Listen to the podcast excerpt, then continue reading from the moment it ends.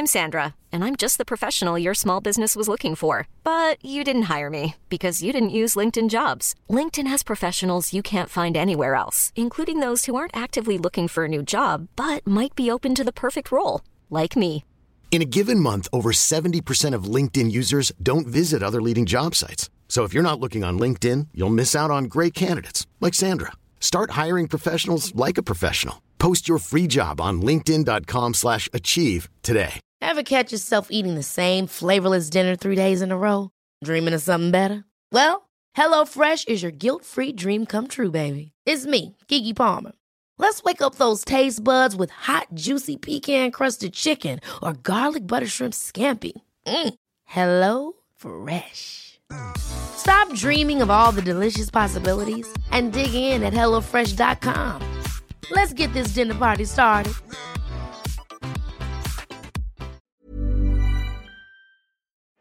Det är direkt ljug.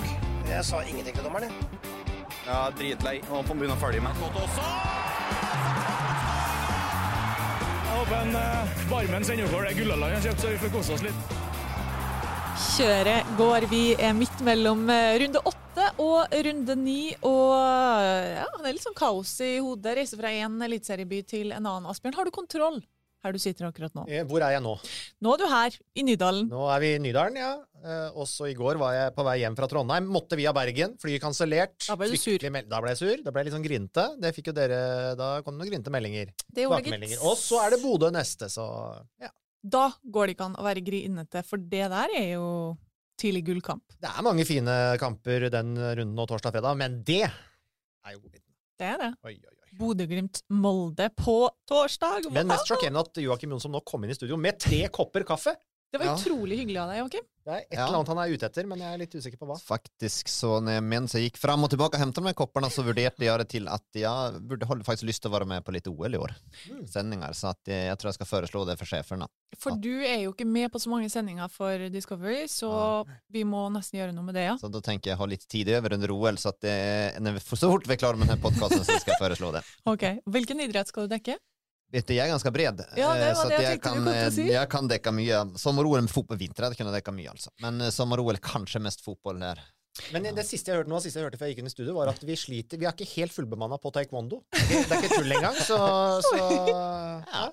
Men jag har ett skarpt hode så jag läser mig fort. Ja, bra.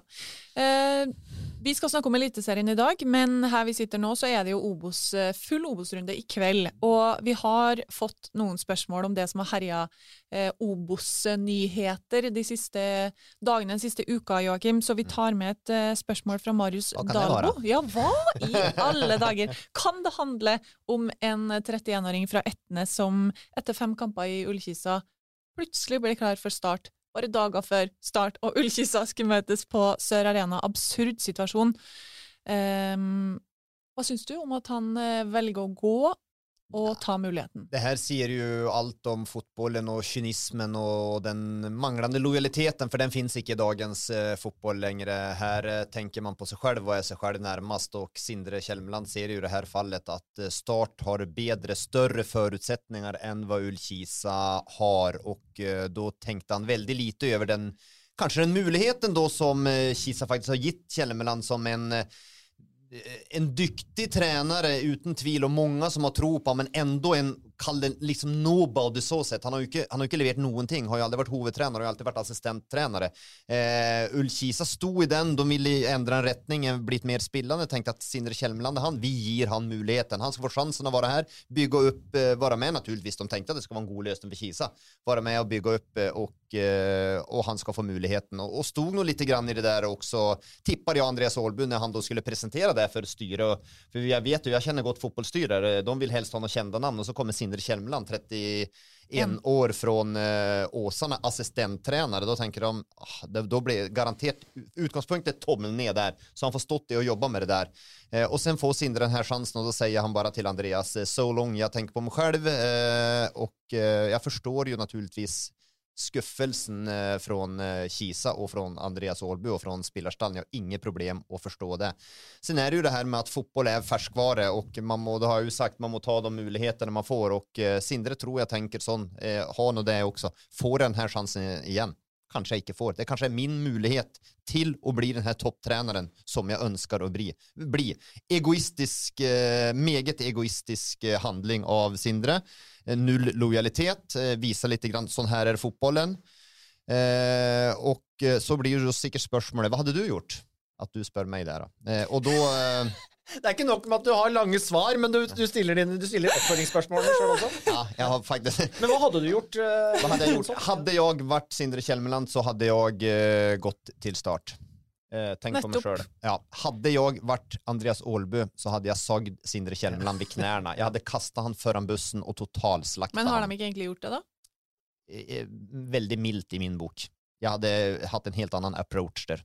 Men det var ju nydelig att de då skulle mötas kort tid efterpå, riktigt nog för då Sindre Källmeland har övertagit Start och att Ulkisa vinner och att det ligger 100 000 i botkassa i potten till spelarna och det är ju liksom morsomme ting runt det här då. Och så är ju frågan hur länge var du som tränare i Start? Ja. Nej, och det är ju klart och, att Sindre går ju på en måte all in, han spelar ju ett högt spel för det är ju klart att flera lägger ju märke till det här och då och lyckas han nu inte i Start. Då kommer ju klubbarna på att tänka vad är det som gör att vi ska hämta en spelare som inte levererade en seger i Ulkisa, hade inte visat någonting där.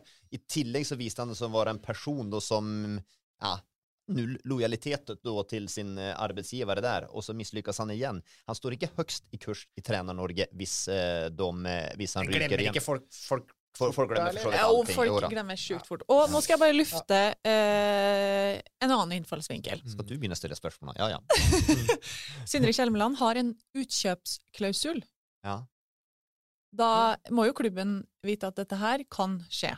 Det är en ting, och den nummer 2 är och det handlar inte bara om den här saken, men det syns jag påfallande i de flesta saker att det är ofta klubben det är alltid synd på klubben. Det är alltid klubben vi ska ha sympati med. När en spelare vill bort så är det sån förhållande till kontrakten. När en spelare blir kastat på dörr eller en tränare kastat på dörr som för exempel Trond Fredriksen då, som inte fick lov att fortsätta i Ulkisa. Flytta med familjen sin, barn och kona och allt till Jessheim eller var de nu bor. Fick sparken. Så är det ju klubben som må ta affäre för att det är inte gott nog. Så det är ju alltid klubben som har rätt på en måte. Ja, ofte. Jo, det blir litt sånn.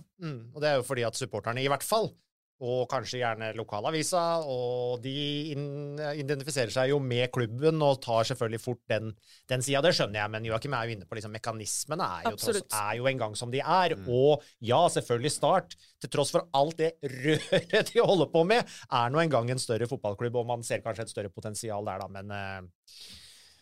Start må bara ta fram den stora kvasten om det verkar som man gör och så må de sopa iväg allting som finns i den klubben och så må de starta på nytt för allt rör som har varit där och man har varit många på måte olika sidor som har varit i den där klubben nästan närmast som vilka som har jobbat mot varandra. Allt må väck och så må de bygga upp och starta allting på nytt. Men det är vanskligt och detta vet ju du från Fredrikstad också. Hur ska man få alltså de här vad ska jag säga fraktionerna och de där sidorna som står ofta mot varandra?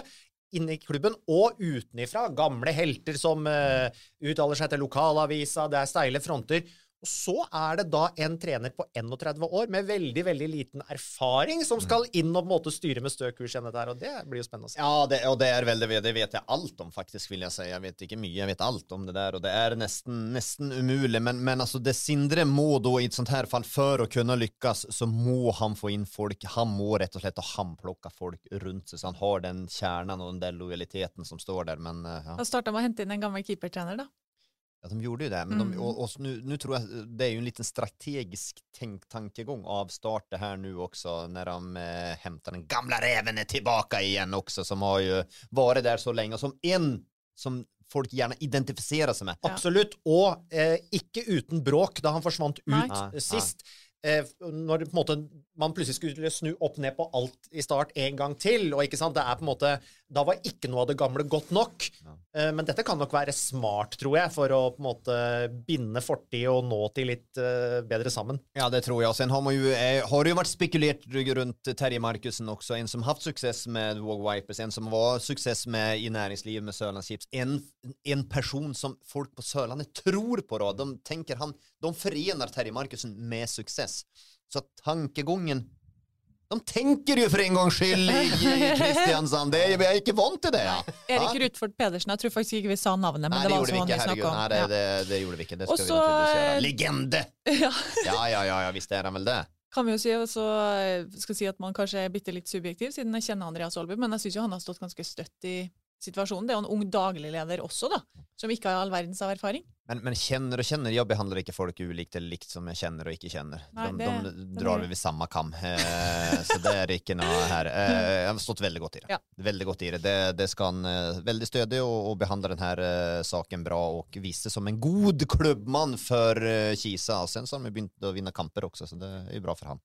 Zube har ønsket om litt mer positive tanker. De unge trenerne som kommer fra Norge ser vel lys ut.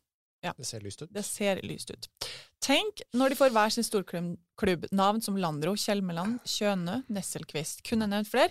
Hvem, Joakim, blir Norges Nagelsmann? Ja, vi får väl se då. Det är ju ingen av dem som per nå, vilka regnar upp här nu, Källmeland, det är ingen av dem per nå har vist någonting i min bok som tillsier att den ska bli det. De har ju starten på karriären, men de må visa något mycket mer än det. Det har blivit för mig, har tränar Norge blivit en eneste stor del rör och en stor suppe. Ska vi slakta alla tränare i Norge? Vi tar alla nu. Okej. Nej då, men du pratade lite om fraktioner och jag följer har blivit sådana fraktioner i tränar Norge också. Det har blivit en motstånd mot de här unga upcoming tränarna utan fotbollskarriärer själv då på en måte lite som här man kallar dem lite blivit kallar lite PowerPoint tränare som är helt maniska, de sover, de spiser, de dögnar runt fotboll, analyserar allting. Var enaste spark på bollen analyseras blir överanalysera. Så de blir satt en sida och så har de här gamla travarna då med kanske goda karriärer. Jag tar Boen Rekdal då för som är i Ilden nu och där har blivit satt på den andra sidan och då blir liksom enten så är man där på de unga eller också så är man där på de gamla och de här andra tränarna de hatar de unga alltså det var styggt ord hat men jag brukar det och de unga tränarna respekterar kanske inte så mycket respekterar okej men du kan vara lite respekterar inte de unga tränarna respekterar inte de äldre tränarna och så har det blivit så har vi ett förbund då som har blivit lite akademificerat med Pak och Smeru och Pimenta och det hela liksom det blir lite där med bara de här unga tränarna och där akademiska tankegången man glömmer den här praktiska tankegången lite grann.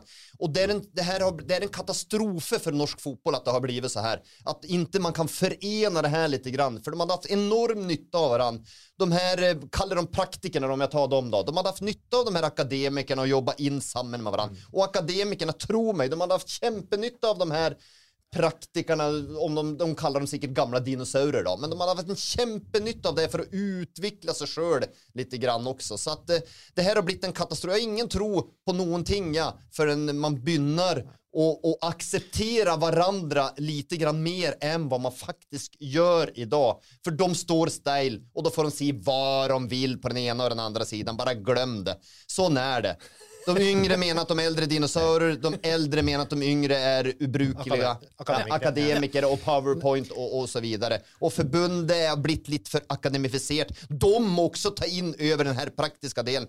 Ståle kommer in och är ju egentligen perfekt, men att han så orka och klara och också röra om han engagerar sig ju i det allra mesta men han måste slippa kanske ta hela den. Han måste slippa och ta hela det här också. Men det är en kämpejobb de har föran sig. Snittalderen på treneren i Eliteserien er 51, snittalderen på treneren i OBOS-ligaen er 44.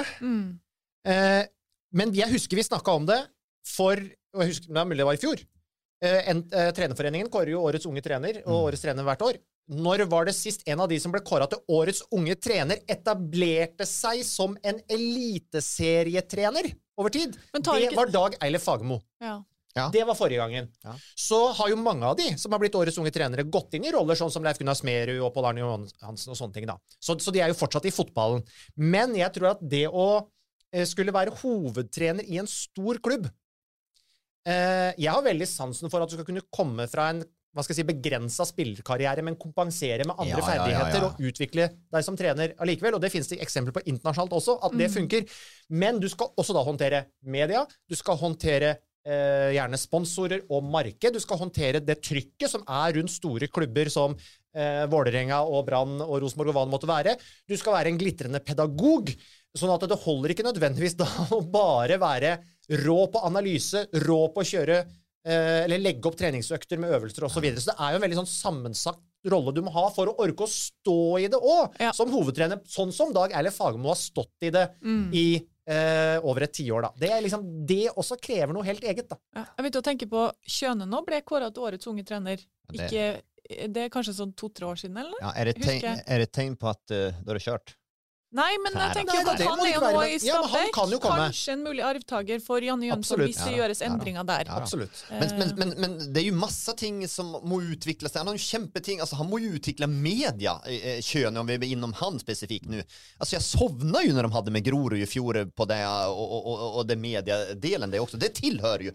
Asbjørn er innom det, det er jo så brett, det favner. Det går ikke bare å være verdensmester og kunne absolutt alt i analyse eller ditt, eller man legger opp trening som är helt fantastiska och rena. Det är så brett och det är en otrolig sammansatt jobb. Och du ska stå i politiska kamper och maktkamper i klubben och det är väldigt många facetter vid den där grejerna där. Så krävande alltså. Ja, enormt krävande. Det fick vi i alla fall lyfta nå, selv om det här blev lite sån off-topic så fortäller det lite om hur ufattelig komplekst det är att vara huvudtränare i en stor norsk klubb. Det är det och det här är någonting, men det är en bekymring för mig just det här, de här unga akademikerna och de äldre praktikerna på måte det här, och det står style. De står style alltså. Vi närmar oss inte varandra där, så har man då kanske ett förbund då som har blivit lite allt för akademiserat också, som nektar att ta in någon praktiker på den delen också, så att det är de har en gigantisk jobb och nu griner de och suttrar säkert över att de hör att jag sitter och säger det här. Jag vet ju hur den världen är och hur den fungerar. Men vem griner och suttrar alla då? Ja, för alla får ju. Jo, men sån är det. Det här är ett faktum. Det är ingenting att diskutera och det här är någonting som må lyftas upp. Stort spørsmål. Men nå har jo Källmeland fått en ganske stor klubb da. Så får vi se hva det blir spennende og hva som skjer her. Så blir det spennende å se hva som skjer med Kjøne om han kommer inn som hovedtrener i Stabæk her på et tidspunkt. Kanskje ikke så langt ned i veien også. Blir det spennende å se hva Nesselqvist, som er den yngste av de alle fortsatt da, får til han. Og så holde på i 40 år til med dette da. Hva aktuell for FKH? Det vet man kommer til FKH, så skal jo Grindhaug fasas ut der etter hvert også, eller kanskje i en annen rolle, og der får man et stort ansvar som assistent også. Så att absolut, så det är möjligheterna, men sen är det ju så, det är ju så knalltufft, det är ju inte så att man får möjlighet på möjlighet på möjlighet heller. För det är väl det Sindre Källmeland tänkte också sedan han tackade ja till den jobben. Ja, jag skönjer ju det, och sen är det ju ofta många av de här yngre är ju lite frustrerade på att någon äldre etablerade, de får ju kanske lite möjlighet på möjlighet också, men de här yngre får okej, så får man inte någon möjlighet och sen så är det ofta finit, och så det är knalltufft att slå sig upp här som tränare på toppnivå också. Men nu han Sube ville ha positiva tankar. Det här blir verkligen ganska negativt, men jag är en diskussion. Ja, det är enig i det. Ja. Men ett sista spörsmål du ska få med. Hvis vi har snackat om en del navn nu. Landro, inte börja snacka om han. Jag bara ett spörsmål till. Men bara i förhållande till alltså Landro, jag älskar ju många delar vid Landro. Massa delar vid Landro älskar jag alltså, och Sandnesurf, det är det lag som ser bäst ut i OBOS-ligan. Nu ska det inte bli för mycket det i år, men han må få en vinnarmentalitet på det där laget. Han kan inte börja prata om han på Åke Fredrikstad. Det är inte så viktigt att vinna för det är en lång serie. Såna tankar kan man inte ha till ett lag. Då ser man ju inte laget när vi går ut. Ja. När det stod och vägde. Sandnesurf klart bäst mot Fredrikstad. Udiskutabelt. Men då står det väger. Då vinner Fredrikstad. Större vinnarmentalitet där. Så är det. Men älskar många sidorna vid Landro. Ja, fortsätt. Nej, jag skulle bara se Landro in i den poolen där, och så hvis vi tar med en annan man som har varit i diskussion med flera anledningar nu, Jørgen Isnes. Kan du si vem av disse här du har störst förväntningar till då att kommer till och klara och behärska den rollen som vi snackar om nu som är så vanskelig? Men det är lite stor forskjell för Jørgen Isnes är 41-42 år och Nesselqvist är 28-20, alltså det är ju en de är olika, men likväl. Men det ena jag kan se att per idag så syns jag att många av dem har väldigt mycket gott väse, men de har också stora mangler. Mediehanteringen syns jag är svag hos flera, för exempelvis som har förbedrat så där. Så det är ju ting så den där, och det är mycket vill ju komma med erfaring också. Ja, det men vill ju göra det. Det är vanskligt för dig att svara på det tydligtvis vem som det är ingen av dem som pekar sig ut.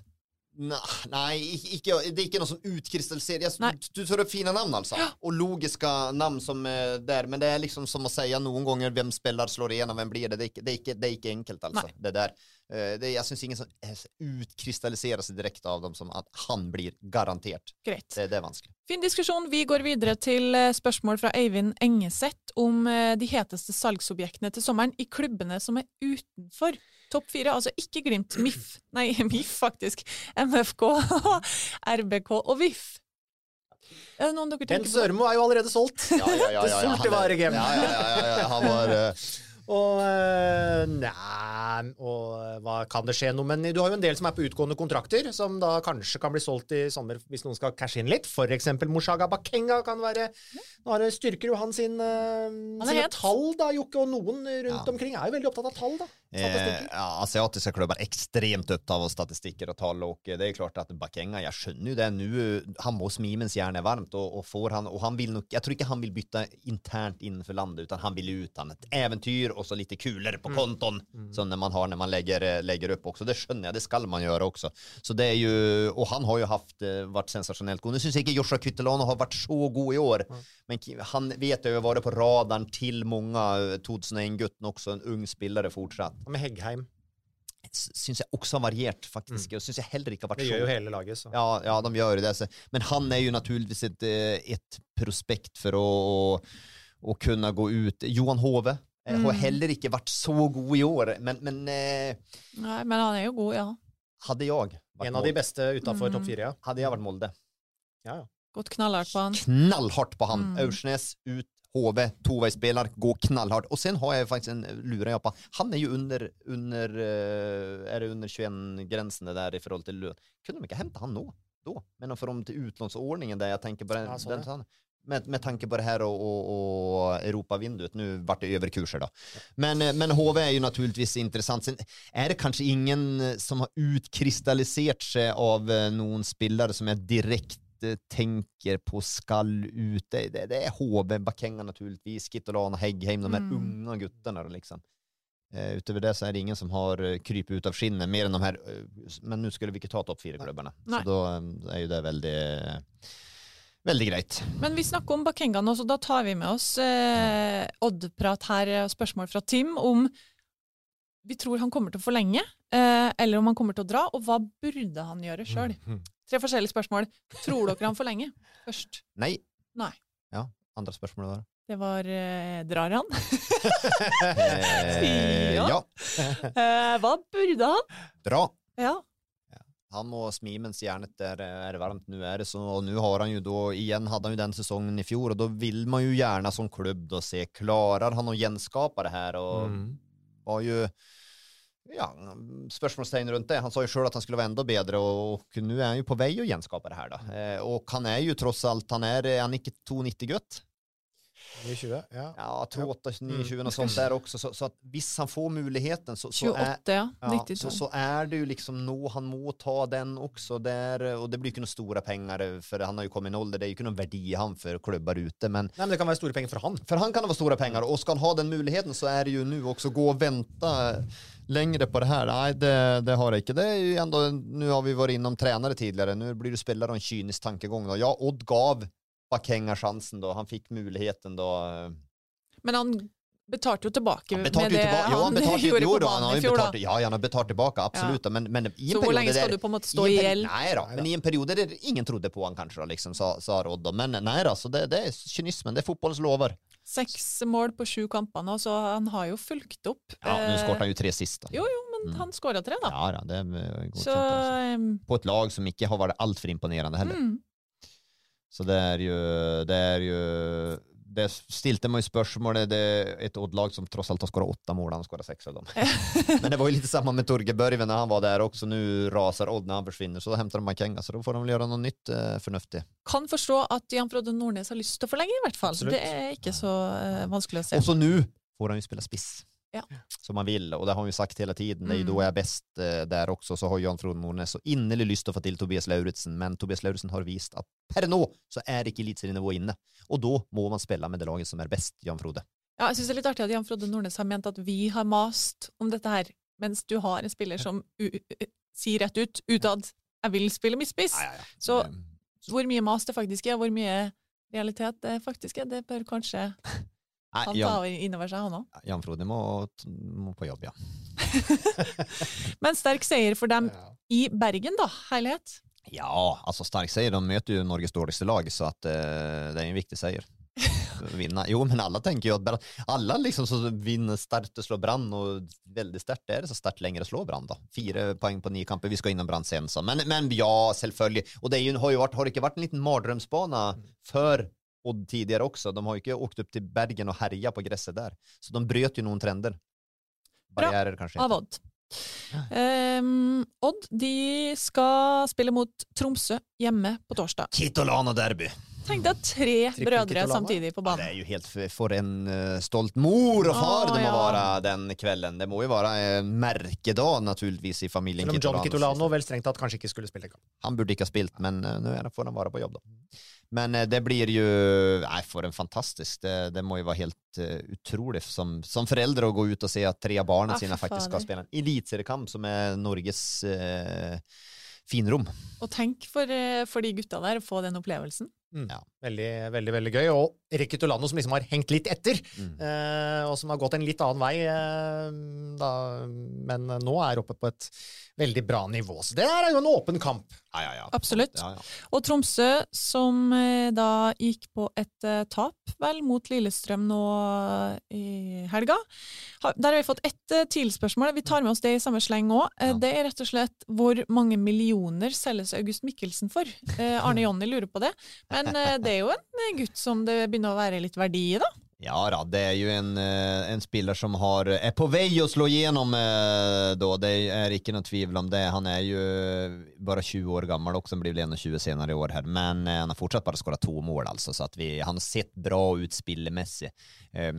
Sen vill jag se mer slutprodukt från han innan jag börjar och ta av alltså så det han har en lång väg Arne Jonny innan de där miljonerna så men han är klart han är ju en väldigt synlig spelare för han gör ting med ball han är kvick han vänder bort folk så han är ju lätt att få öje på sånt sätt och så har han ju fått mer spilletid än han sannsynligtvis ville ha fått om inte det var på grund av skadan till Esbjörn. Ja, så det är ju ofta med många unga den enes död den andres bröd. Men nej, vi måste se mycket mer av August Mikkelsen än vad vi har gjort, men det har varit positivt det var sett och han är ju han är morsom att se på. Det är ju en spelare publiken kommer att få se på, men han har en lång väg att vandra fortsatt. 6 kamper på torsdag, 2 på fredag. Vi håper I alla fall att det blir det, men här vi sitter akkurat nu så vet vi inte det. Fordi det koronasmitte I Sandefjord og Asbjørn. De skal til Marienlyst og møte Strømsgodset, men det foreløpig en mulighet for at kampen kan bli spilt likevel. Dette her en skadd spiller. Ja, men som vel da har vært I kontakt med noen andre spillere på laget, sånn at de må testes, og så resten av laget akkurat nå satt I ventekarantene. Men hvis de som har vært nærkontakt med denne skadespilleren, hvis de da tester negativt nå, så regner de vel med at de skal kunne spille. Ja. Da krysser vi fingrene for det. Litt uavklart, men vi satser på at det blir match I Drammen. Ja. Vi har fått et spørsmål om Sandefjord fra Tor Stensrud. Ikke glem heltene fra Sandefjord som overbevisende knuser Viking da.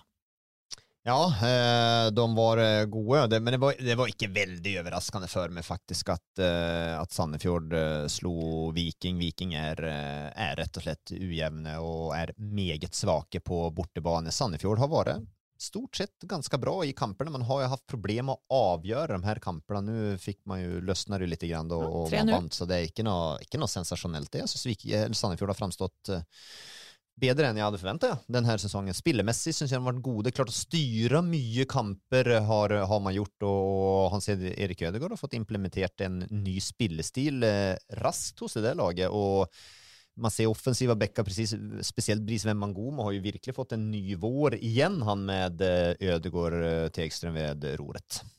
Så där de var positiva. Så det blir inte mer tatueringar där från min sida. Nej, det var akkurat som att vi har justerat förväntningarna lite till dem då för de var ju väldigt väldigt lave för säsongen men nu är det på något som de slår Viking och så men selv om vi justerade förväntningarna upp lite sammanligna med I fjor så hade ju de flesta fortsatt tippat Sandefjord spött I bånd av tabellen nästan på stort sett allt det här som är av tabelltips.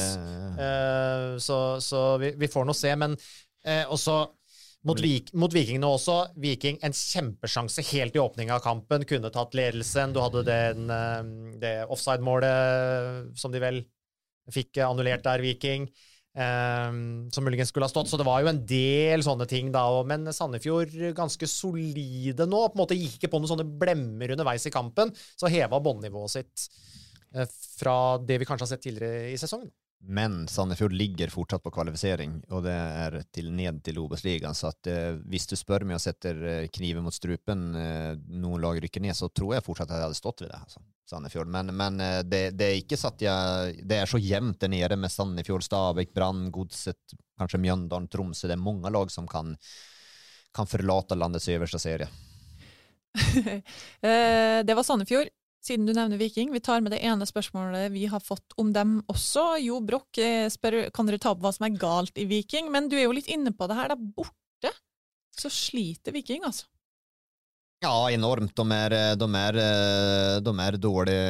dåliga borta och jag syns de är en liten gåta. De har släppt in väldigt väldigt mycket mål och då pratar man om strukturfeil, ikke strukturfeil och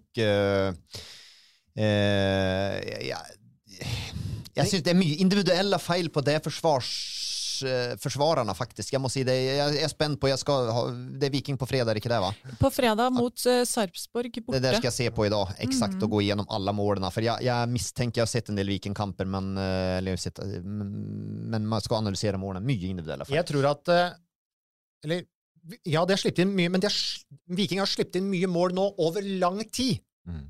Alltså då de ryckte av från OBOS-ligan I 2018 vant OBOS-ligan, men slapp inn 44 mål. Ble nummer 5 år etter elitserien, slapp inn 42, ble nummer 6 I fjor, slapp inn 52 mål. Det var bare 3 lag som slapp inn mer. Nå det kun Brann som har sluppet inn flere mål. Så dette jo et ganske vedvarende problem. Offensivt, når det stemmer for Viking, når de får det type kampbilder de liker, når de har den energien de liker å ha, når Berisha og Tripic og gutta fyrer, liksom, så har de jo et veldig høyt toppnivå. Men det noe med at det virker som om liksom, basen, fundamentet I vikinglaget for skjørt, som gjør at de går på noen sånne stjernesmeller og generelt slipper inn mye mål. Då ska jag pröva men jag bygger vidare på Asbjørns diskussion eller där och så ska jag diskussion men resonemang heter det ja. Jag savnar någon ord idag.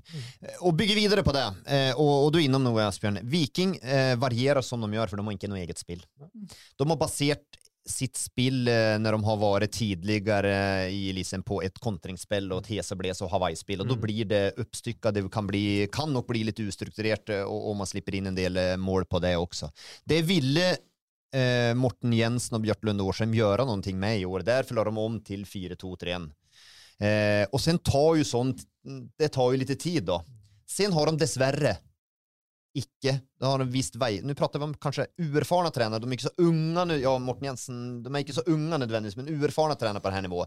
Så har de tur att stå I det riktigt. Det har blivit lite kritik runt det här vikinglaget och från media, från omgivelser, varför spelar vi inte 4-3-3, varför kontrar vi inte mer, det är ju det vi är allra bäst på. Så gick de över nu till 4-3-3, gick ifrån det här på grund av yttre press här. Så igen som gör att då spelarna blir osäkra och det här fundamentet som man må ha, den tryggheten I egna spillet som Viking må skapa sig för att kunna ta nästa steg på tabellen då. Det har de gitt fra sig lite grann nu och det är för svagt ledarskap av tränarna I det här fallet. De må stå I det och törra stå I det. Alltså det må bli the my way or the highway. Nu börjar de det är klassiskt. Det här är så klassiskt. De börjar gå på akkord med sig själv. Då är de dödsdömda. Så per nå så är de dödsdömda. Visst inte de går tillbaka och står I det. Men det är den enaste möjligheten de kan vi se att Viking egentligen nå över många år då har varit lite endimensionale. Alltså de har haft sin greje. Alltså när de är aggressiva, genvinner, köra kontringer.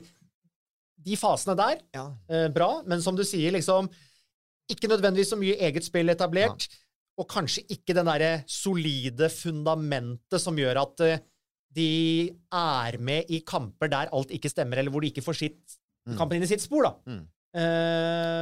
Så har du andre lag som, ja, det blir noen kjedelige kamper, men de gjør på en måte alle kamper jevne. Men det gjør ikke Viking. Enten det liksom helt I taket, eller så det bånd I bøtta. Ja.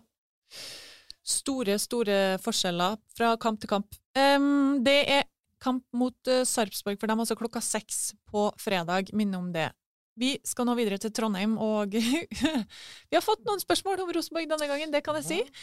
De liker ikke å tape 2 på rad. Nei. De liker heller ikke å tape 3 på 5. Åge Hareides dom var vel at dette var... De skårer på Lerkendal, ikke nesten skaper sjanser på Lerkendal. Nei. Elendig, det var Åges dom. Kritiske uttalelser fra Alexander Tette i hans første kamp på 12 år som RBK-spiller. Erlendal Reitan slakta det, så som vi var nervøse gutta utpå der. Vi har ikke selvtillit, vi har ikke relasjoner. Det er jo ganske tydelig og krass kost fra egen leir etter tapet mot Sarpsborg. Ja, men det är väl klart att det är och så när man blir ju det här att man virkar rädda, man savnar ledare ute på banan och då måste man ju gå igenom laget och det blir liksom ja, vad har man gjort då? Andre Hansen då är ju landslagsspelare 32 år eller född 1980. Man har även Hovland landslagsspelare varit proff ute. Man har Ejolf som landslagsspelare varit proff ute. Siljan Tetti. Man har Siljan och Tetti som har varit alltså Siljan har väl var inte kapten på A-landslaget. Var han inte det? Ja. Ja? Mm.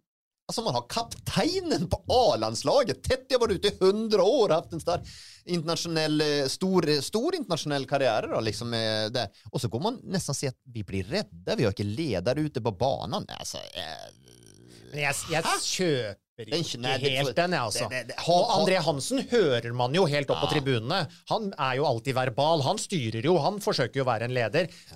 Jag köper inte helt att de mangler ledare, men det är mycket annat som mangler. Ja, det var Tette som uttalte det. Hade han verkligen tänkt igenom det där när han sa det? Det kom väl omedelbart att det kamp så det kändes som att det var lite i affekt där och frustration efterpå att de virkar där det är en ting med de relationer för det har nödvändigt är ju nödvändigt där det är många ting som savnas på det här laget så där men det manglar ju energi och liksom men att det var att det är ledarskapet det köper jag inte akkurat alltså. Nej, det är men det är mycket som manglar det här RBK-laget. Jag må ju faktiskt svara så pass stram att hade jag varit RBK-tränare så hade inte jag startat med Siljan. Jag hyllade Siljan när han kom tillbaka till RBK och han var ju hade ju en enorm status i Tyskland. Men han har inte klart att infri när han kom till Norge. Han har varit svag från första till spark till sista. Men det här är ju lite av problemet och det har vi snackat om många gånger. Hvordan ska de stable upp detta laget på en bäst möjlig måte? Nu är ju riktigt nog då Markus Henriksen dessvärre ute i lång tid. Men vad är den bästa konstellationen på mitten? Og for så vidt i andre posisjoner også. Nå kommer Kristoffer Sakariasen tilbake. Hva gjør han nå da i neste match? Mot Lillestrøm Håråsen. For det er en gresskamp, så da kan Tetti spille. Så har du Sakariasen tilbake, Vebjørn Hoff, han har gjort en jobb. Hva med Per Siljan Skjelbred som Joakim er inne på, som kanskje ikke er best i en sånn klassisk indreløper. Han spilte jo tross alt mer balanserende sittende i Hertha Berlin. Blir løsningen igjen å dytte Sakariasen ut på en kant? Hva med Carlo Holse? Han har jo kanskje vært best som indreløper, er kanskje den jeg føler liksom de litt sånn hans eller nå mot Sarpsborg 08 så føler jeg at de savnet jo type Kristoffer Sakariasen som strakk litt i Sarpsborg-laget, som tok de løpene inn i motstanders boks. Litt som Carlo Holsås har vært villig til å gjøre når han spiller indreløper, men nå spilte han kant. Altså, hva er Rosenborgs beste lag i øyeblikket? Det er et interessant spørsmål. Ja, det er et veldig interessant spørsmål. For meg er det jo at, og så har han jo dyttet ut Sakariasen på kant noen ganger også. Det her dyttet spillerne ut av posisjon, det har jeg ingen tro på. Holsa har vært best som inneløper, udiskutabelt. Sakariasen er best som inneløper, det er udiskutabelt. Problemet er at nå er jo Vecchia skadet, som vi fryktade att det skulle få problem med för säsongen också. Han har ju varit väldigt, väldigt skadutsatt hela karriären Vecchia. Så nu har de ju lite kantspelare. Nu har de ju Basid egentligen och så blir ju Holser alternativ. Det är ju väldigt få så det är väl det. Men det bästa laget är nog med Holz och Sakariasen som innerlöpare. Då det är så är det bara och då må man ju ta den här tuffa beslutningen och vraka någon av sina erfarna kallade stjärnespelare. Og så det jo kanskje et problem for Rosenborg, vi diskuterte det i forkant her, at de spilte med 1 elver i hele oppkjøringen og ville sette den, og Markus Henriksen var kjempeviktig for den defensive strukturen Åge Hareide ville bygge laget ut fra. Han var en tredje midtstopper som var utrolig langt nede i banen og hjalp til. Så tar man han vekk fra dette laget, og så plutselig så funker det ikke defensivt heller. De slipper jo inn masse mål. Nei, det var vel alle, og meg inkludert, som tenkte at Rosenborg blir helt i toppen med att slåss om det här, men de gör det på en måte med en defensiv bunnsolid struktur, kanske lite kedliga. Vi får inte se något sprudlande RBK nu har man släppt in 14 mål, alltså det är kun Strömsgodset och Brann som har släppt in fler mål än RBK. Det är för mig helt, jag hade aldrig kunnat drömt om, helt uvirkelig. Och jag tror det är en spelare Åge inte tänkte han får vilket får skadd, så är det Marcus Henriksen, för han det var den då som skulle binda samman det här, var den här skölden föran försvararna och förstärka det, men oavsett är så mycket erfaring i det här laget, så jag är chockerad. Jag är närmast chockerad. Och är det en som ska kunna gå in och vara ett skjold föran egna mittstoppare, så är det ju Alexander Tette. Ja. I de kamperna han spelar. Nu spilte nog han mycket på rutinen nu. Jag såg någon, jag vet inte om det var VG eller adressen som omtalte han som han gick in och tog en playmaker-rolle. Da har vi lite olika definitioner på det, men han på en måte, han vant ju mycket dueller och på en måte positionerar sig riktigt och läser ju självklart i spelet och vinner en del andra baller och sånt. Men jag syns det var så mycket annat som manglade och så lite liksom trøkk i det de holder på med, så lite bevegelser liksom, og da det jo komfortabelt for Sarpsborg, som tross alt ganske solide defensivt, å ligge og ta imot det, og det var jo ikke ufortjent at Sarpsborg vant. De hadde jo kjempematch-sjanser i første omgangen som de ikke skåret på, og det også jo litt sånn betenkelig at Sarpsborg kommer til så store muligheter da, mot det Rosenborg-laget. Ja, Rosenborg slipper in mycket mål, men de slipper till mycket målchanser i tillägg också. Jag är chockerad över vad RBK levererar, och det är ju en superrutinerad elver som går ut på där också. Se centrallinjen med Ejolfsson, Hovland, Tetti, Skjelbred, Islamovic, om man tar Hoff och miljard med kamper. Mm. Och det är enig med Asbjørn, att de inte tål presset, blir nervösa. Slutt å spille fotball, hvis det er sånn. Sånn er det jo ikke. Den nekter, altså den kjøper jeg ikke. Og dette her er jo da situasjonen og status i en periode hvor Rosenborg og Åge Hareide skal forlenge en kontrakt. Mm. Det kommer jo spørsmål fra flere lyttere nå. Going Kronos, Mats Muri Løberg, de lurer på om Rosenborg bør bruke opsjonen på å forlenge kontrakten til Hareide. Ganske artig å se Åge selv si etter kampen at hvis vi spiller som det her, så må jo Rosenborg se seg om etter en ny trener. Han synes det var så dårlig selv. Men situationen här ger det dock betänkligheter med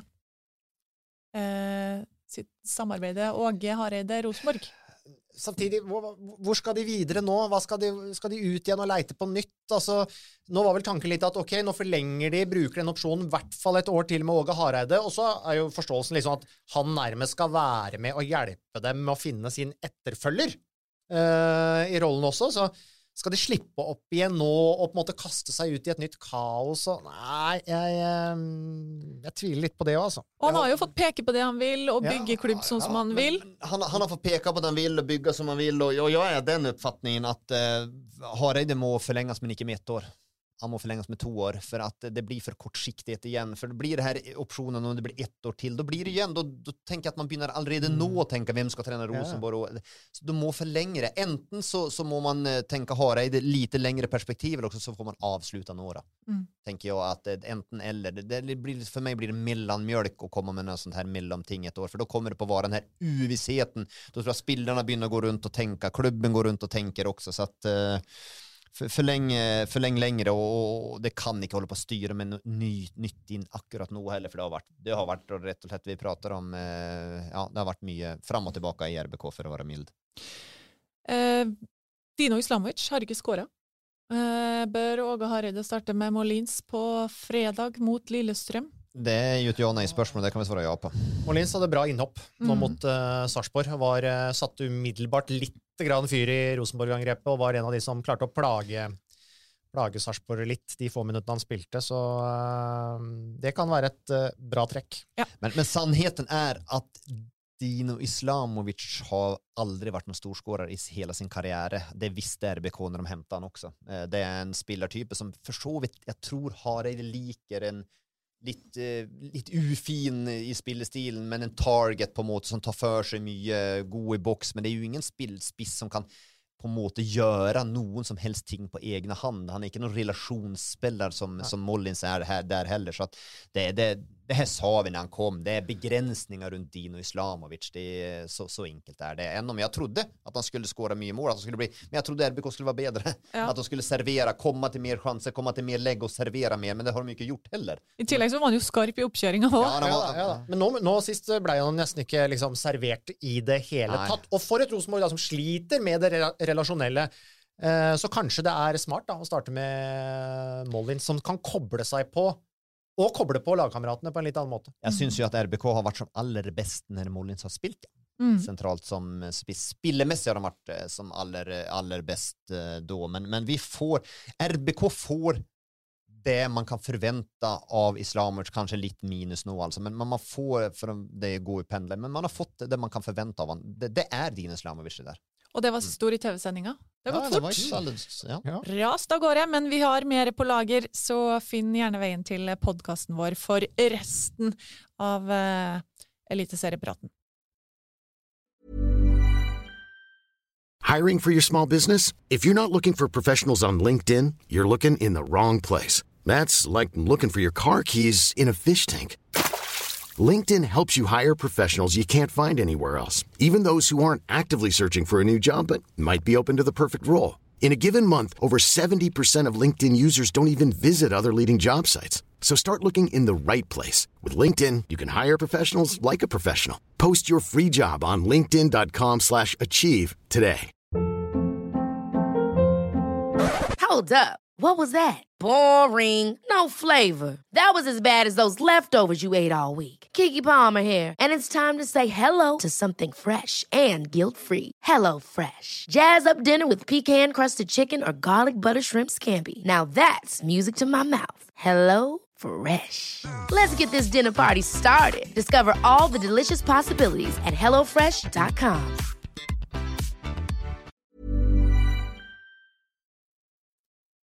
Vi skal ta med oss ett Rosenborg-spørsmål til før vi går videre på Lillestrøm, og det fra det, skal vi se, nå visste jeg jo selvfølgelig det, det var bra, Gunnel.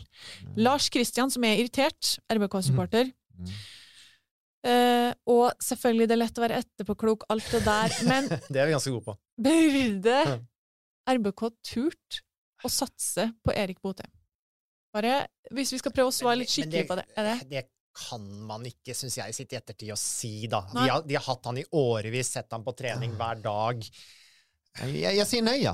Jeg sier at nej, det skulle man ikke ha gjort. Det skulle man ikke ha gjort. Og noen gånger så lyckas man I enkelte klubbar, og så lyckas man mindre bra I andra klubbar. Men RBK skulle ikke ha gjort det. Och då är ju mitt spörsmål. Hade Bodø Glimt satsat på Erik Botheim visst de hade lyckats I spissjakten? Svaret på det nej. Är nej. Det är helt riktigt. Det är helt riktigt. Så att det är sinnssyka margin när man pratar om den enes död den andres bröd. Vi var inom den tidigare på någon person här nu. Jo, det August Mikkelsen här. Så att och så när de med Botheim så att nej, det skulle Rosenborg inte ha gjort. Greit. Rune Bjerke kommer med följande retoriska frågor. Vad passar bättre än en tur till Åråsen efter ett tapp? På fredag är Lokomotivet tillbaka på skinnet den LSK-supporter som är lite LSK-supporter bosatt I Trondheim. Ja, det stämmer det. Ja. Sindre Källmeland. Vad våldsamt namn. Ja. Lena Olsen då? Ja. Lena har ju varit en av mina favoriter så du inte se förundra på mig Gunnar när du ställde frågan. Nej, men det är gøy att han levererar som han har gjort I öppningar här nu. Har väl han skorat 6. Det är ju viktigt för för LSK 5 på 6 kamper. Ja, men det är ju naturligtvis fortsätta med det snittet så blir han toppskorare.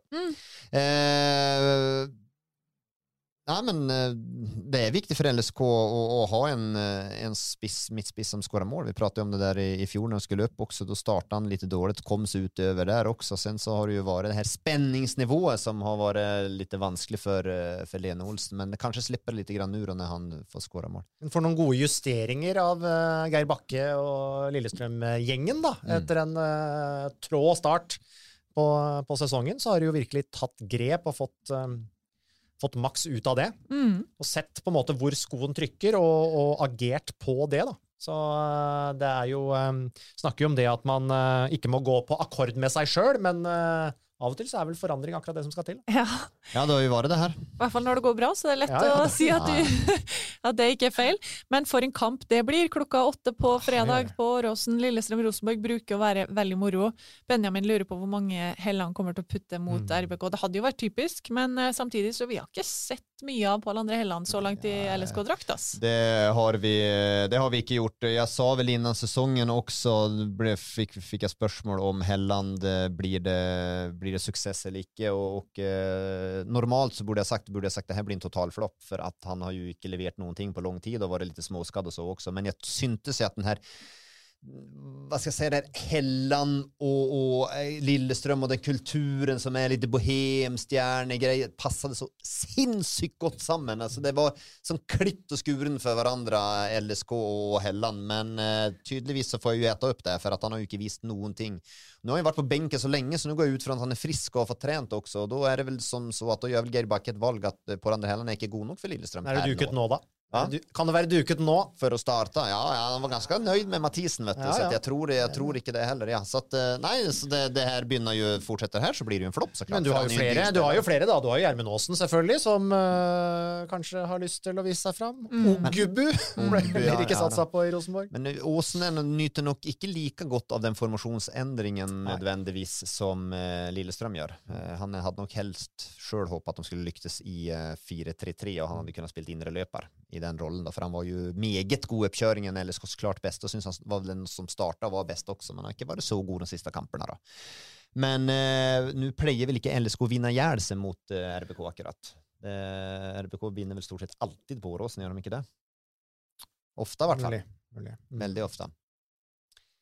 Så att det är väl passande då för, som Rune skriver här, för RBK att efter ett tap och komma till Åråsen och få se 3 poäng när får en härlig match då. Alltså LSK-RBK känns ju för mig med historiskt sett som en stor kamp i norsk fotboll. Den glädjer jag mig enormt till. Den är jag på plats till också. Ja, det är sagt. Det var gøy. Ja. Vi är väl en hel bataljon så ska avgå det. Ja, det bör bli bra. Då rustar du verkligen, men det ska det göras också. Ja. Nydlig kamp och en seger där för Lillestrøm, och då man säger ju inte tacka Göteborgsstriden, men ja, lite grann gör man faktiskt det. Man gör det alltså, för då står man med 12 poäng efter 7 kamper, och då är man verkligen i rute. Jag checkade förra kamp på Åråsen, då blev det 1-1. Ja. Jag tror egentligen att du snackar om att 0-0 uppgör för. Jag tror egentligen inte det, sånt som du sa, jag. Vad då att RBK eller ska inte slått eller ska inte slått RBK mycket, bara så det sagt. Det kan jag nästan inte huska på 2000-talet. Kan de ha gjort det en två gånger kanske. Och det är många uppgör vi snackar då. Det blir i alla fall en väldigt gøy kamp. Ja. Det var också ganska gøy på Elvklasko i helga. Da var ju Petter Bø och Jokke, vårt nya kommentatorpar i bua. Dere ska få lov til å evaluere Joakims insats begge to. Jokke först, så lurer jeg Espen god på om du var fornøyd med egen kommentering? Det var terningkast 5. 5, ja. Ikke mindre. Nej, det kunde ha varit en 6, men jag slurvar lite vid målen. Aspen kommer på att kritisera mig för det, jag vet det. Men jag är enig, jag tar till med den kritiken. Och sen ska jag förklara lite runt den efterpå. Det var någon som stussade lite på vad som skedde på morgonen, Aspen. Nej, jag bara... Alltså, Jokke slapp ju ut första gången i fjol höst och var med mig till Skien. Och vi kommenterade en oddkamp. Och jag vet inte om du har lagt märke till det, Jokke, men efter den tid så har jag kun kommenterat alene. Ja, det har jag lagt märke till. Och mens du blir parat upp med stadig nya, så jag tror det... De prøver å se om jeg kan fungere med noen. Ja, eller om det er noen som bare vil ha deg med. Det kan det være det også. Ja, det kan være sånn. Neida. Nei, men det gikk vel ganske bra det. Men du var jo veldig ivrig på skåringene der. Ja. Hva skjedde på skåringene? Det var noen som kommenterte det. Ja, jeg må ta det, for altså, naturligvis skal jeg jo holde kjeft når de gjør mål. Jeg har jo ikke noe med det å gjøre. For hva gjorde du egentlig? Det jublet, ja. Du jublet, ja! Ja. Kjørte en liten klassisk fotball direkt, ja. Du jublet da på Mjøndalen-målet, første målet? Jeg ble bare revet med, for det sto frem og tilbake og veide litt i kampen, och det var en eländig första omgång, det hade det varit. Men sen andra omgången var nydlig, det var som det ska vara, smalt lite, var lite kort fram och tillbaka och så där, och så blev den där en flott skåring av Rönning Ovenstad när han skär in också. Och tatt över, och då kastade jag mig in i en liten jubelscen när jag på skåringen där, och vilket jag inte skulle ha gjort naturligtvis. Och så ja, och sen var det lite mer med det, jag tog ju mig i det själv och tänkte det borde jag ju inte ha gjort det. Men sen så skårte ju Godset efterpå, då visste jag att jag skulle inte göra, men jag tänkte så jag måste göra det här också, eller så tror ju folk att jag håller med Mjøndalen liksom, då får jag väl den på mig. Så då kastade jag mig in och jublade på Godsets skåringen också, så att det blev följefejl, eller inte så var ofta, och det blev klassiskt här då, men jag var rättfärdig höll jag på att säga. Ja. Engagemanget är ju bra då. Du fick i alla fall klar besked av Asbjørn. Det ska man inte göra. Ja, för Petter var på med efter kampen också så jag tog mig i efter första men tänkte nu jag måste göra på andra. Så hade det blivit ett tredje mål så hade jag gick jubla. Men det blev det inte. Oj, det var lite artigt då. Poängdelning blev det. Mjøndalen, de har nu kamp borta mot Kristiansund som fixar en allvarlig en på trynet mot FKH efter 5 strake seirer och det är ju det jag väntar på eftersom det är tippar med Bonn. Jag har ju själv tippat med lite höjt upp. Jag har ju tippat dem höjt upp ja. Men vi tippar olikt här. FKH fungerade igen då. De var goda nu. Ja, ska vi ta dem med en gång? Ja, vi kan ta dem en gång. Kör på. Christian Mikkelsen sa rett og slett etterpå at når FKH på sitt beste, så det et av Norges beste lag. Var det en måte å unnskylde egen... Nei, men akkurat det der har jeg jo faktisk vært innom i snart nu halvannet år, uten riktig for uttelling på det. Men det her med at jeg mener at det ingen elvrar som noe spesielt bedre i ta vekk topp 4 da. Ta vekk dem i elitserien. Altså, hvorfor ska inte de kunna vara topp 6? Jag menar ju att FKH har kapacitet till att vara det och sen så varierar de så otroligt. De klarar liksom att finna den där nyckeln riktigt och jag har vanskelig liksom att sätta fingern på vad det är och för att de stiller den elven de har stiller de ju upp med det liksom. Men nu fungerar det ju väldigt bra. Det gjorde det. Ja. Och tillbaka i 4-3-3 med Sondre Liseth som indrelöper. Mm. Har jo egentlig lyst til å være spiss og bli kalt spiss men dette funket jo så bra at bør FKH bare fortsette men de har jo lett litt 4-2-3-1, 4-3-3 ja, men hvorfor ikke? Og jeg tror at hadde Sondre Liseth blitt igjen i Mjøndalen så tror jeg man hade kanske hämtat Stokken då och kunna vurdert Liseth som indreløper för han kan absolut ha en framtid altså, som boll just bollvinnare i närområde och det att spilla upp och klara och hålla i bollen, ta av pressen är ju fantastisk där. Sen så må han ju i den rollen utveckla det här relationella spillet ändå mer och passningsspillet blir kanske faktiskt ändå mer framöverrätta i passningsspillet också. Men jag syns det är superintressant med Sondre Liseth som innerlöpare. Jag har tro på att han blir det till syvende och sist. Ja. Eller mittbanan om det blir innerlöpare eller centralt. Johannes Husebø lurer på om de rett og slett knakk formasjonskoden for FKH med å putte Liseth der, og hvor god han kan bli i denne rollen, men da tror jeg at det kommer skikkelig bra. Jeg tror han har spilt der i Mjøndalen hvis han hadde blitt igjen også der.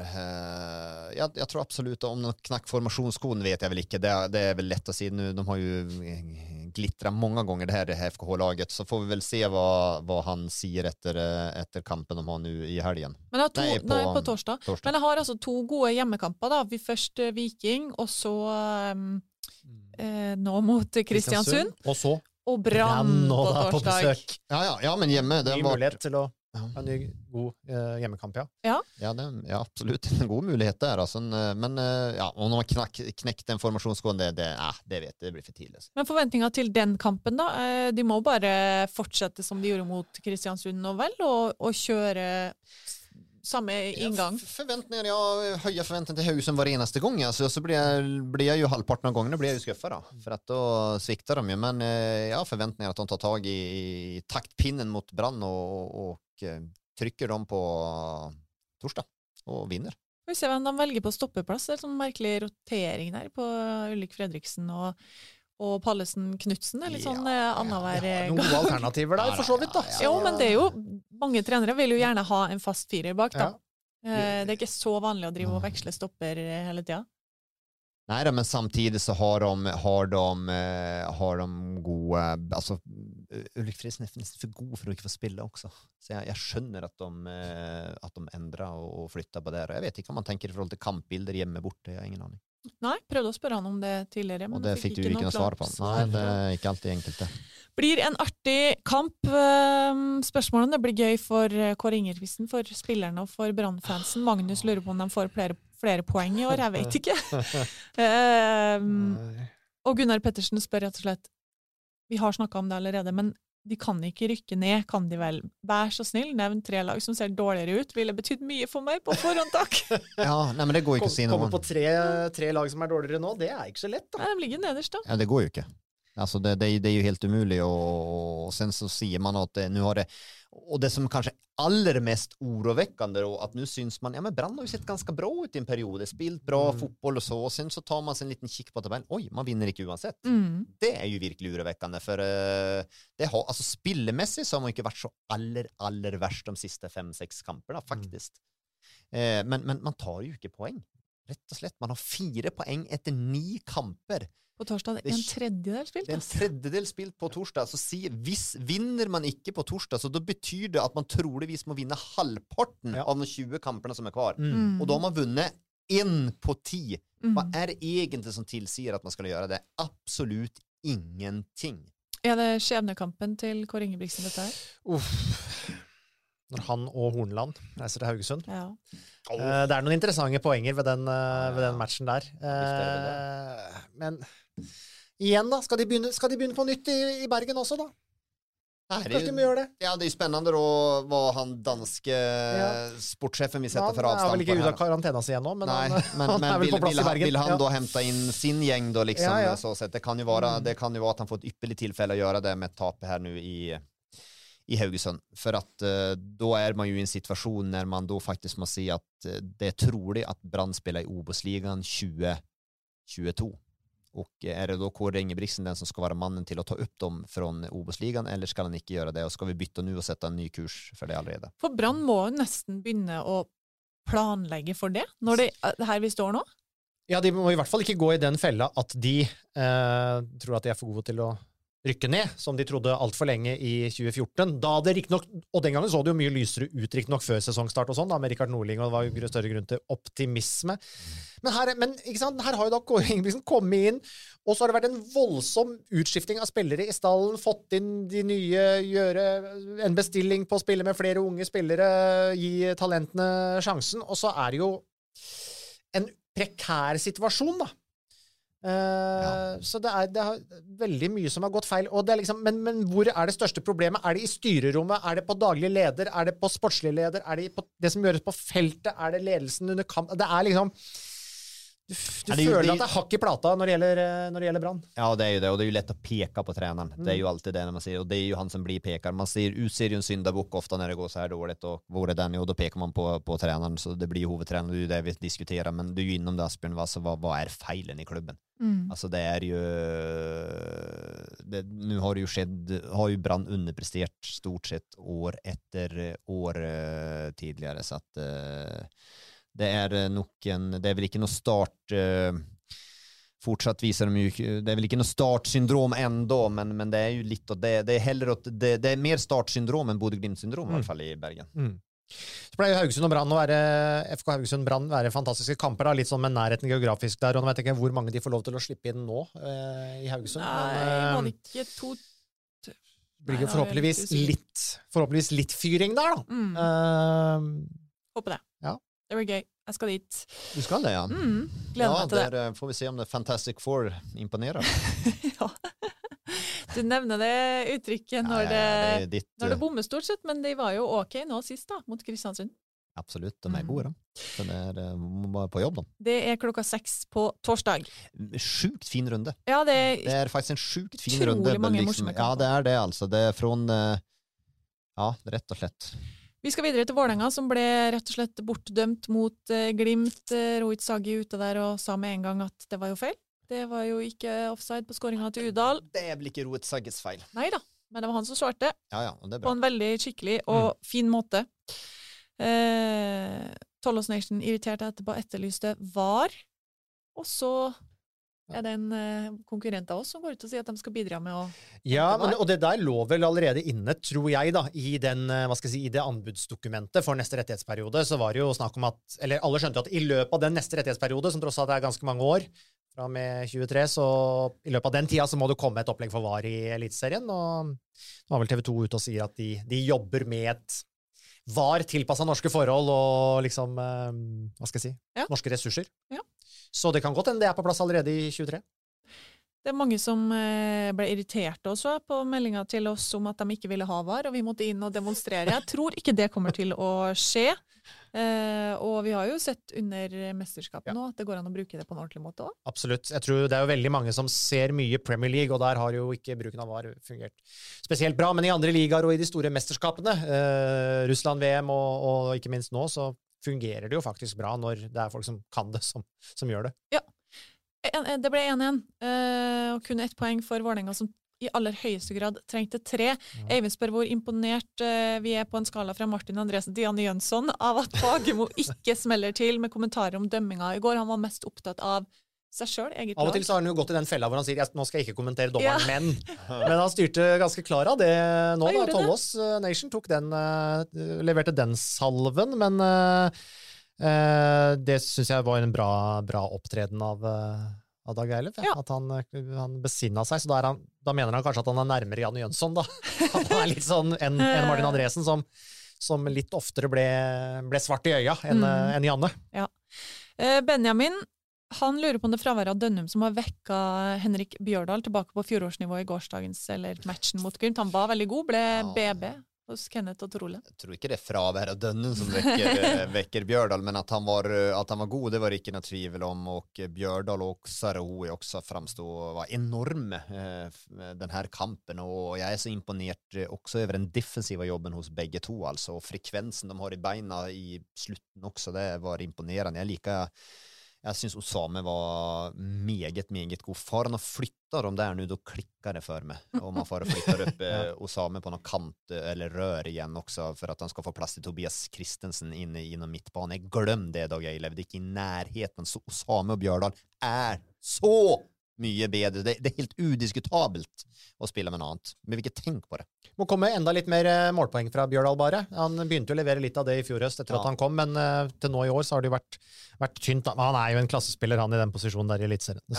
Men de var gode. Så Vålerenga var ordentlig gode. De var klart bedre enn Glimt i denne kampen. Det var ikke noe å diskutere, og nå holdt jo Glimt nesten på å stjele med seg alt da. Når de tog ledelsen, og tenkte jeg, og hadde vel noen sjanse etter det, og så var ganske store. Men så kom Vålerenga tilbake igjen, og er jo nærmest att vinna, och om man ser rent neutralt för elitserien så är det synd att de inte gör det naturligtvis, så att det hade jämnat till, så nu har det virkar bli two horse race där med Molde och Glimt, men Vålerenga var nu, syns jag, de var på, om de inte var på sitt bästa så var de gode nu, och med den Aron Dønnum med i den kampen då hade de vunnit. Och så går det rykter om Albin Mørfelt till VIF då. Det är ju en som vi aldrig har hört om. Det är många frågor här nu vad slags spelare detta här är, men jag vet rätt och slett inte. Joakim, vad du Men jag har ju sagt det, att det här är ju nästan närmast ett hån mot mig. Ett hån mot dig, det här. Folk må lära, de må följa med det jag gör med Arguseine. De må allting jag gör må läsas och så. Då får de med sig massa nyttig information som de i sin tur kan dra vidare med och kanske briljera ovanför andra människor. Vi hade runt Allsvenskan för säsongen hade vi någon podcast, och så skrev jag ett stycke också, och då ska jag läsa upp det. Här nu. Vad ska du läsa upp nu? Då ska jag läsa upp. Varberg skrev jag om det här. Genombruddet. Albin Mørfelt. Mørfelt kan vara ett nytt funn av Joakim Persson, kom från Frej. Han har sett ut som en miljon i vinter. Den passningsskicklige mittbanespillaren har satt preg på Varberg och tagit nivået med en gång. Flyttar beina mye och rast, samt att en tillägg har mye målpoäng i sig. Och det är möjligt att Jørgen Ingebrigtsen har läst vad jag gör. Det kan gott vara. Du tror att det där han har funnit han? I bloggen din om Varberg? Ja, troligvis så har det, är en grund till det. Ja, men jag är enig, det är chockerande att inte alla får med sig Varberg-analyserna. Nej, fick katta det. Men där var du ju på balla. Ja, jag var det, och det är ingenting som är överraskande vid det. Det är det inte. Så är det en god spelare för VIF? En god man för VIF. Ja, alltså nu har ju han lite ballast. Det är en ting att spela för Frej Varberg, det är en helt annan ting att spela för Vålerenga. Alltså det är enormt hopp. Kommer han så ska man inte förvänta att han går in och tar det här nivået på 1, 2, 3. Men att det är en spelare som är imponerad av att vara inom U-kjettlandslagen nu också, och så han har varit god. Det är inte något tvivel om det, och är spännande, men jag tror inte man ska hämta nog och förvänta att han briljerar allerede i sommar. Och kanske är det som så att man har en Osame Saroui på intresse runt han liksom. Ja, för jag skulle till och se var ska han gå in och spela. Nej, det är ju lite grann där då, så att man har Saroui och tänker okej, han må vi ersätta. må vi ersätta och ha in då. Sen så Felson Myhre som var tänkt i en sån roll, ja han har gått till Brann så han är borta. Sakarias Uppsal, ja han är på väg till Tromsø som är i en sån roll liksom och var ju Tromsø i fjol och är en spelare de är väldigt intresserade av. Och då må man ha något in här och så ser han då kanske Tobias Krisen. Ja, får vi till han så rast? Nej, kanske inte. Är han fotrapp nog för att ha den rollen alla Saro? Nej, han är nog inte det. Och då har man en Mörfält då, som är det. Så det är intressant och jag liker tankegången att man är i förkant. Det är där man måste vara, det man inte alltid har varit. En ung spelare, det är ett utvecklingspotential. Dagen liker att jobba med sådana och det är ett salgspotential. Men inte förvänt och komma från så små klubbar som han har gjort att han ska gå in och leverera till Terningkast 6 på en gång. Det gör han inte. Ge gutten lite tid. Men det är hyggligt att Jörgen och Vårdänga läser bloggarna mina. Kort resa för Vårdänga. Nästa runde ska bara bort till Nadderö och möta Stabæk. 8:00 på torsdag. Glimt, som sagt, skuffende på Intility, særlig første omgangen var svak, heva seg litt andre da, men en mann som stod frem og som har gjort det ved flere anledninger Gianluigi Manuel Haikin, som Tor hadde likt å kalle han. Og Frank spør om Nikita Haikin rett og slett det er Elitseriens beste keeper. Han er jo internasjonal nok, Nikita Haikin, når man ikke må liksom, sammenlignes med alt som er av stjernekeepere. Ja, han har vært veldig, veldig solid. Rett og slett, han... var jo da altså ikke et han var ikke i den posisjonen da sesongen startet i fjor. Det var jo en grunn til at Smits ble hentet inn og stod i starten der, så men det er jo også en keeper som da har, ikke sant, han har jo hatt begrenset med tillit på det øverste nivået sånn opp igjennom og vært en nomade, så kanskje noen må bare falle på plass også, og så få tatt ut sitt potential och få trygghet. Ja, men det är nog något sånt som du säger. Jag har ju varit kritisk kring keeperna till Glimt och sagt det är nog man måste göra, man måste hämta en keeper av klasse för att ha det. Nu verkar ju Haikin växa fram till den keepern också. Men och då kan man säga ja, har du så klarar du inte att se det? Nej, men det är klart tycker ens Bodø Glimt att se, för de hade han ju hela 2019-säsongen. En hel säsong hade de och så då ansåg de han är ju inte god nog. Så vi hämtade in en middelmådighet som Smits. Och sen så visste ju han sig var ändå svagare. Och då fick Haikin stå och sen så stod han på ett lag som var väldigt bra, men han varierade lite grann Haikin i prestationerna. Sen har han vuxit och i år så Haikin kanske varit Glimts bästa spelare. Han har varit väldigt, väldigt god, för Glimt har inte varit Glimt är imponerande, de är fantastiskt goda, inte missförstå nu, men de har inte varit lika imponerande som i fjol. De har släppt till mycket fler målchanser än de har gjort. Och akkurat där har Haikin varit extremt god och enkeltkamper och hållit dem lite grann inne också faktiskt i enkeltkamper och nu är han ju helt matchavgörande i en viktig kamper så att han har ju verkligen det är poletten har bara fallit på plats som Asbjørn säger. Jag syns det är lite deilig å rose keeperne. Vi är väldigt flinke att snacka om dem när de gör tabba och gärna ting så det var förtjänt hyllest till Gianluigi Haikin där. Vi nevnte så vidt Stabæk tappte i Molde. Det i seg selv er jo ikke akkurat noe sånn krise, men vi har allerede snakket mye om Stabæk og hvordan de ser ut. Det er lite optimisme, lite engasjement å spore der nå. Og Johan Svendsen spør det tøffe spørsmålet, rett og slett, om det er på tide at Janne Jönsson tar sin hatt og går. Ja, det tror jeg jo mange Stabæk-supportere lurer på, i den grad Stabæk-supporterne bryr seg noe særlig om dagen, for jeg synes det er dødt, det er lite entusiasme. Det er jo et Stabæk som er i en sånn slags evig limbo, hvor du bare, det jeg synes jeg har hørt de siste 5, 6, 7 årene er, bare vi nå i løpet av et par år får det nye stadion på plass, så skal vi øke omsetningen vår, og så får vi opp budsjettene, og så blir det sportslig stabilitet. Men nå har de vel hatt... Ja, altså etter Bob Bradley, de siste 6 årene, med trenerskifter, lite kontinuitet, håpet selvfølgelig å på en måte gjenvinne litt av den gamle magien ved å hente tilbake Janne Jönsson. Nei, det er... Og det de leverte i fjor var jo sånn sett godkjent med det utgangspunktet, og de selger jo mye spillere, og tjener en del penger på det, og kanskje lite hadde blitt reinvestert foran denne sesongen, og troppen er ikke all verden, rett og slett for Stabæk. Det så ikke bra ut i vinter. Men den der mangelen på entusiasme og framdrift er jo kanskje grunnleggende egentlig et enda større problem enn hvem som faktisk er trener. Altså. Stabæk er en solklar dumpekandidat. de såg svag ut i vinter, var kanske de som blev drabbad mest av corona också och de ser rätt och slätt direkt svag ut. Framöver på banan så är de kanske elitseriens svagaste lag. Så att hade jag varit Stabäckledare så hade jag varit svärt bekymrad, för det är för mig är en del lag där nere nu som kan rycka ner med Sandefjord, Stabäck, Brann, Godset, Mjölndalen och Stabäck. Stabäck ligger näst sist nu och det är en grund till det. Jag syns de ser och så Asbjörn inom det andra, det här entusiasmen och engagemang runt Stabäck, det syns jag helt, det är fullständigt dött. Nu är man, jag sa det sist också, jag ska inte älta något vidare i det att man är gråkedlig, men man är både det på banan, dessvärre är man det utanför banan lite grann nu också. Och den här stadion vet jag inte, den verkar ju som att den aldrig kommer. Men vilket grepp bör de ta då?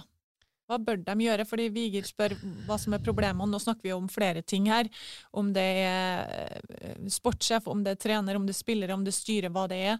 Ett stort spørsmål, men vad må de göra? För de må göra ett land. Ja, alltså, och de har kört fast, och då är det ju närliggande att peka på huvudtränaren då, att Janne Jönsson, så hämtar man in en Erik Schöne som för oss sett utanför då verkar ju väldigt märklig med tanke på att man hade ju assistenttränare, man hade väl allt fullt apparat runt det där laget, och så hämtar man in hand då, så då var det ju bara en tanke, okej, vi hämtar in Schöne för att Janne ska ju då fasas ut när hans avtal går ut, och då är det naturligt att den nya vinen då kommer in då med Schöne, så att det är väl naturligt att se att fortsätter det här så gör man kanske ett byte. Sen är det ju så att Janne Jönsson är ju en har ju närmast stått utanför Nadder, är ju en legend i Stabäcks historia. Han var ju med på och tog det där guldet när Stabäck charmerade absolut alla. Så hans status är ju så enorm, så det är ju inte bara och höll jag på att säga sparka han ut heller, utan han lever nog lite grann extra på det. Så jag tror inte det är någonting man gör nu, men fortsätter det ett par kamper till, då tror jag inte Janne Jönsson leder. Ja, så är ju Jocke liker ju gärna ofta att snacka om att man må ha nye spillere, og jeg liker ofte å snakke om at man må utvikle de man har. Men det er klart, den troppen han hadde den gangen, det laget som ble satt sammen den gangen, det var noe helt annet kvalitetsmessig enn det man har i dag. Og jeg er litt sånn usikker på om Janne Jönsson nå har han den energien, engasjementet, driven, punchen, interessen som skal til for å løfte dette her igjen. Det er det ene. Og så snakker vi om at Rosenborg, hvor de mener de mangler ledere, men har masse ledere. Hvem er lederne, kontinuitetsbærerne i dette Stabæk-laget her? Det synes jeg er vanskeligere å få øye på. Hvem er det liksom som skal virkelig ta tak i det og drive dette her videre? Ja, det är gott inspel. Jag syns man hade ju en väldigt ung ledare till som växte fram, som man utvecklar själv i Andreas Hanke Olsen då liksom också, men han är inte där längre. Nej, han är ju inte där längre. Men skulle ju tro att en typ som Simen Wangberg går in och tar ansvar. Ja, borde ju göra. Han var ju en ledare. Vi ser ju Tromsø då, vad de savnar. De savnar ju då Simen Wangberg faktiskt, just en ledare, men sen har ju Simen Wangberg inte fått den riktiga tilliten sportsligt då. Och som en ledare, för att få trovärdighet som en ledare, så då bör man helst vara totalt bankers på ett lag också. Ellers mister man lite auktoritet, och det har man problemet, och då har man och Amman kvar. Är han en ledare? Och du snackar ju om rutinerade spelare när du är inne på det, men det är ju inte någon som är på något sätt djupt förankrad i Stabæk systemet och i kulturen och i klubben, så de som på något sätt var det och som kunde blivit den typen ledare, Andreas Hanke Olsen, eller om det är Børkeier, Askelsen eller Vettlesen eller Brynilsen eller hvem det er snakk om, de forsvinner jo ut egentlig før de nesten rekker å innta den posisjonen da, der de før hadde typer som liksom Schönsberg och Jon Knutsen och Høyland och vad det man har ju haft dem med, som du säger, med Høyland, Knutsen och ändå Kjøle och den gängen tillbaka, de här som var de här klubbspillarna då liksom, som man visste Inge André Olsen som var det både som spelare och som var det som man visste blev det här, men nu är det bara här fram och tillbaka, och de här som har det här, vad kallar man det, blåblodet i sig, det är kanske väl ingen nödvändigtvis av de spelarna som är där nu som har det, eller någon har väl det, men kanske inte vuxit fram riktigt i det heller. Så att de har ett problem med ledare på banan, och sen utanför banan. Asbjørn är inom det. Det är en helt annan tränarsituation att vara tränare i Stabæk idag kontra 28. 28 då hade man ett maskineri som man måste smöra, stryka lite på ryggen, få dem att trivas i relationerna, och där är ju Janne perfekt. Här är det liksom en gäng då, här må man helt andra mekanismer som har fram och utvecklas, och då virkar ju per idag då inte passa lika bra. Så det är en lite bekymra för Stabæk. Jäkla jobb. Jag bekymrar för alla Stabæk-supportrar. Bekymrad. De ska vara livrädda. De ska inte sova på nätterna. Nej men Stockholms fans, där man nästan sova Joakim. Ska de inte? Nej väl. Det är alltså Vålinga som väntar dem klockan 20 på torsdag. Nu är vi igenom listan vår för idag. Ja, då gjenstår bara tuffa, vanskliga jättelver då. Oh, ja ja ja. Det vi har jag vet det vi det men tiden går alltså det är mycket vi måste vara på måndag när vi har på måndag ända effektivare. Ja, vi ska inte se si vad som sker men på måndag så sker det något för då spelar vi på måndag och då och den måndagen är stappa full där är planen full. Den är smäckfull och vi måste vara effektiv som vi aldrig förr har varit på podcasten. Det var en fin teaser. Det kommer news på måndag. Det gör det. Stora news. 2005 ska vi till. 2005? Ja, men det är bara för att jag har fått frågor om akkurat denna kampen. Men, ja, men, och då, men 2005 då känns det som att nu ramlar du på nå 2004 hade jag tänkt Vålerenga, men nu vart jag mer usikker. Nej, vi kör Vålerenga. Ja, självklart det är Vålerenga Rosenborg. Så det var ju en artig kamp 2005. Ja, men 2005 den alltså Vålerenga Rosenborg, det ska vi kunna hosta en del på, men, men man måste komma in i det. Man måste komma in i det. Jag önskar dock lycka till. Men vet att jag tror att det faktiskt kan vara någon som är sålt ut av det 2005-laget Vålerenga som jag gärna hade velat haft. Ja, ja, kör. Vi startar med Vålerenga och vi ser 1 2 3. Kör. Freddy Dos Santos, Arne Gott och Arne Gautor Arason. Morten Berre, Erik Hagen. Berre är riktigt. Thomas Holm. Stefan Iversen. Iversen ja. Thomas Holm ja. Så dere jo kjempeflinke. Nej, jeg vet ikke. Tom Henning HV. Nej. Va? Andre var på det laget da. Fan Asbjørn, her jeg forventer mer av det. Jeg står helt stille nå. Kom igjen Asbjørn! Andre Mure sa vi. Nei, og han er der. Ja, nå er dere på 6 altså. Det var selvfølgelig ikke der. Kjetil Vær, det må vi alltid ha med. Uansett, det spiller ingen roll. Vi har Dan Fridenholm, vi har Erik Hagen, vi har Jørgen Jalland. Nej. Han var det bra sagt egentlig, vet du. Lars Iverstrand var ikke der då. Hestad kom siden. Fredheim, Fredheim. Men fan helt måste jag dra tungt lass men du kommer att klicka för en spelare.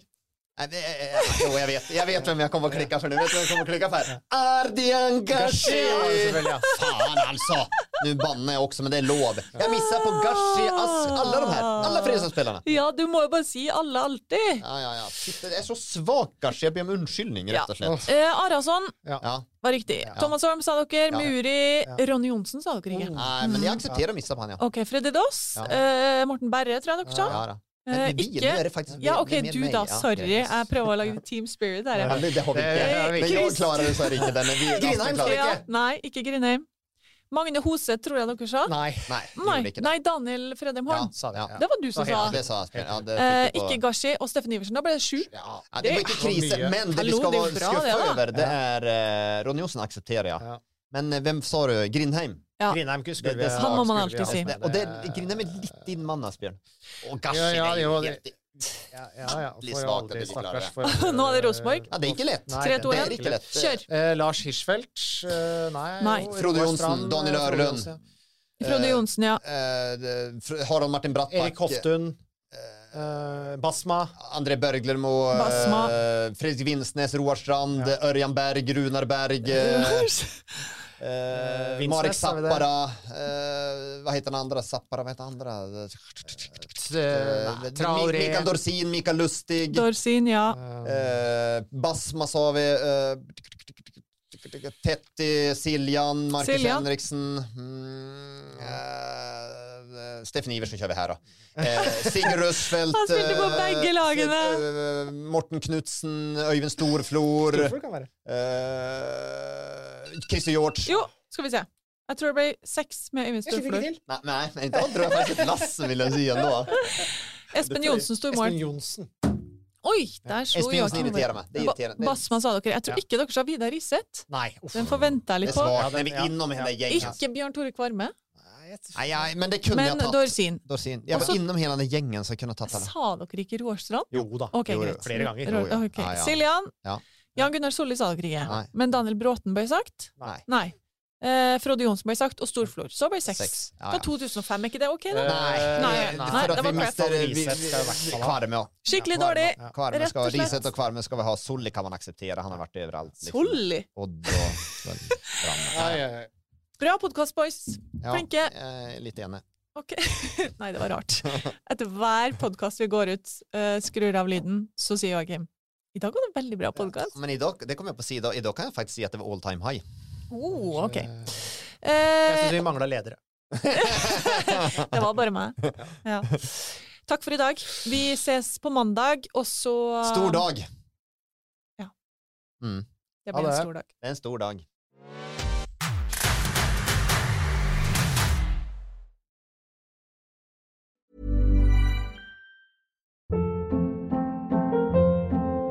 Hold up. What was that? Boring. No flavor. That was as bad as those leftovers you ate all week. Keke Palmer here. And it's time to say hello to something fresh and guilt-free. HelloFresh. Jazz up dinner with pecan-crusted chicken or garlic butter shrimp scampi. Now that's music to my mouth. HelloFresh. Let's get this dinner party started. Discover all the delicious possibilities at HelloFresh.com.